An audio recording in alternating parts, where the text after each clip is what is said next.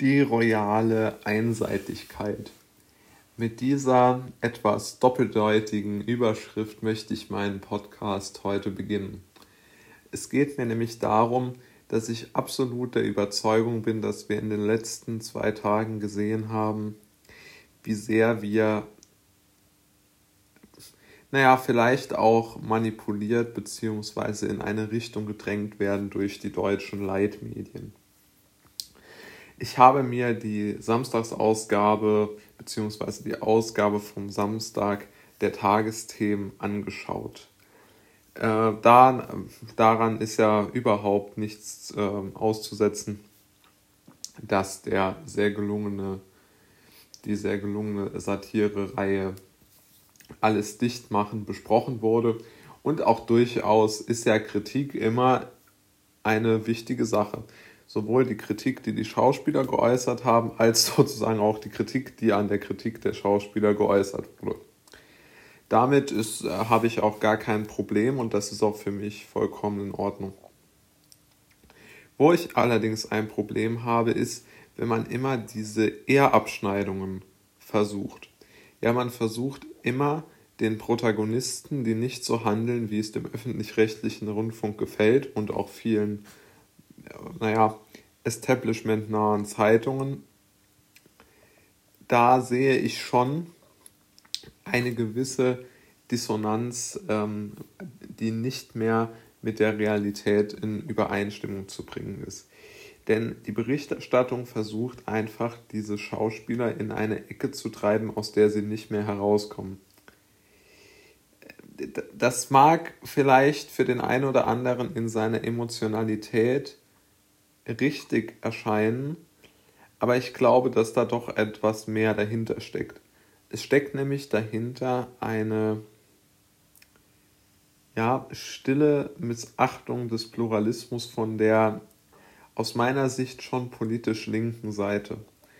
Denn Merkel und ihre Regierung haben aus meiner Sicht auf irgendeine Art und Weise geschaffen, äh, eine so eine unausgesprochene Vereinbarung mit dem linken, establishmentnahen Medien. Die, also ich nenne sie mal beim Namen, der Spiegel, die Süddeutsche, das sind für mich die linken establishmentnahen Medien.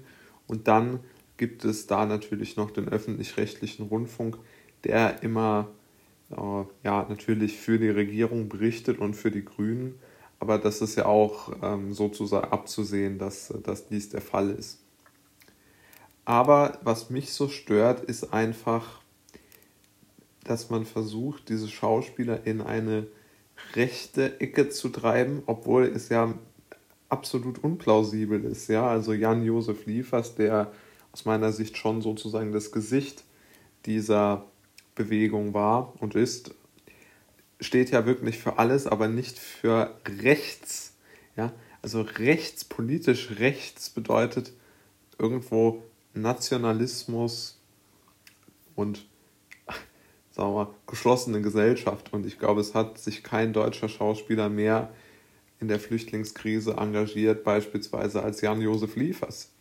Und da gab es in der Welt, die ich äh, sehr gerne lese, mit Sicherheit keine Kritik daran, dass Jan-Josef Liefers ähm, sich mit, äh, mit, mit, mit Flüchtlingen in, in Syrien sozusagen viel, viel intensiver nochmal beschäftigt, als es die meisten deutschen Schauspieler taten, die damals diese Bewegung, die ähm, Refugees Welcome Bewegung unterstützt haben. Liefers hat sich dort ganz ähm, ja, aufopferungsvoll engagiert und ihn dann in die rechte Ecke zu treiben, das halte ich doch für ja, intellektuell, ehrlich gesagt, erbärmlich.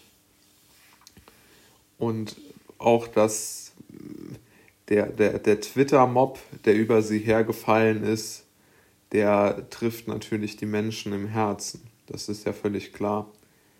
Jetzt muss man einfach ähm, mal sehen. Also ich denke, dass Twitter sowieso ein Medium ist, das man meiden sollte, denn die Leute versuchen dort immer, sich selbst hochzuschaukeln, extrem pointiert zu formulieren. Also da, da sollte man prinzipiell die Finger von lassen.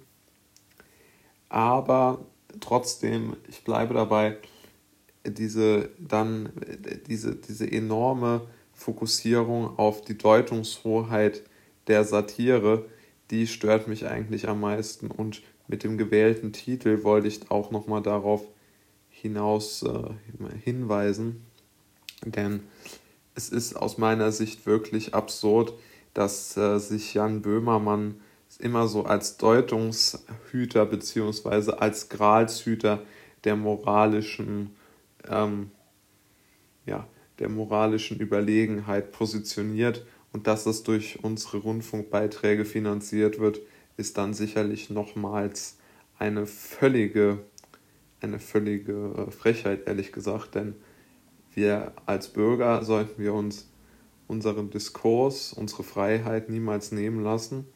Und wer versucht, andere Meinungen einfach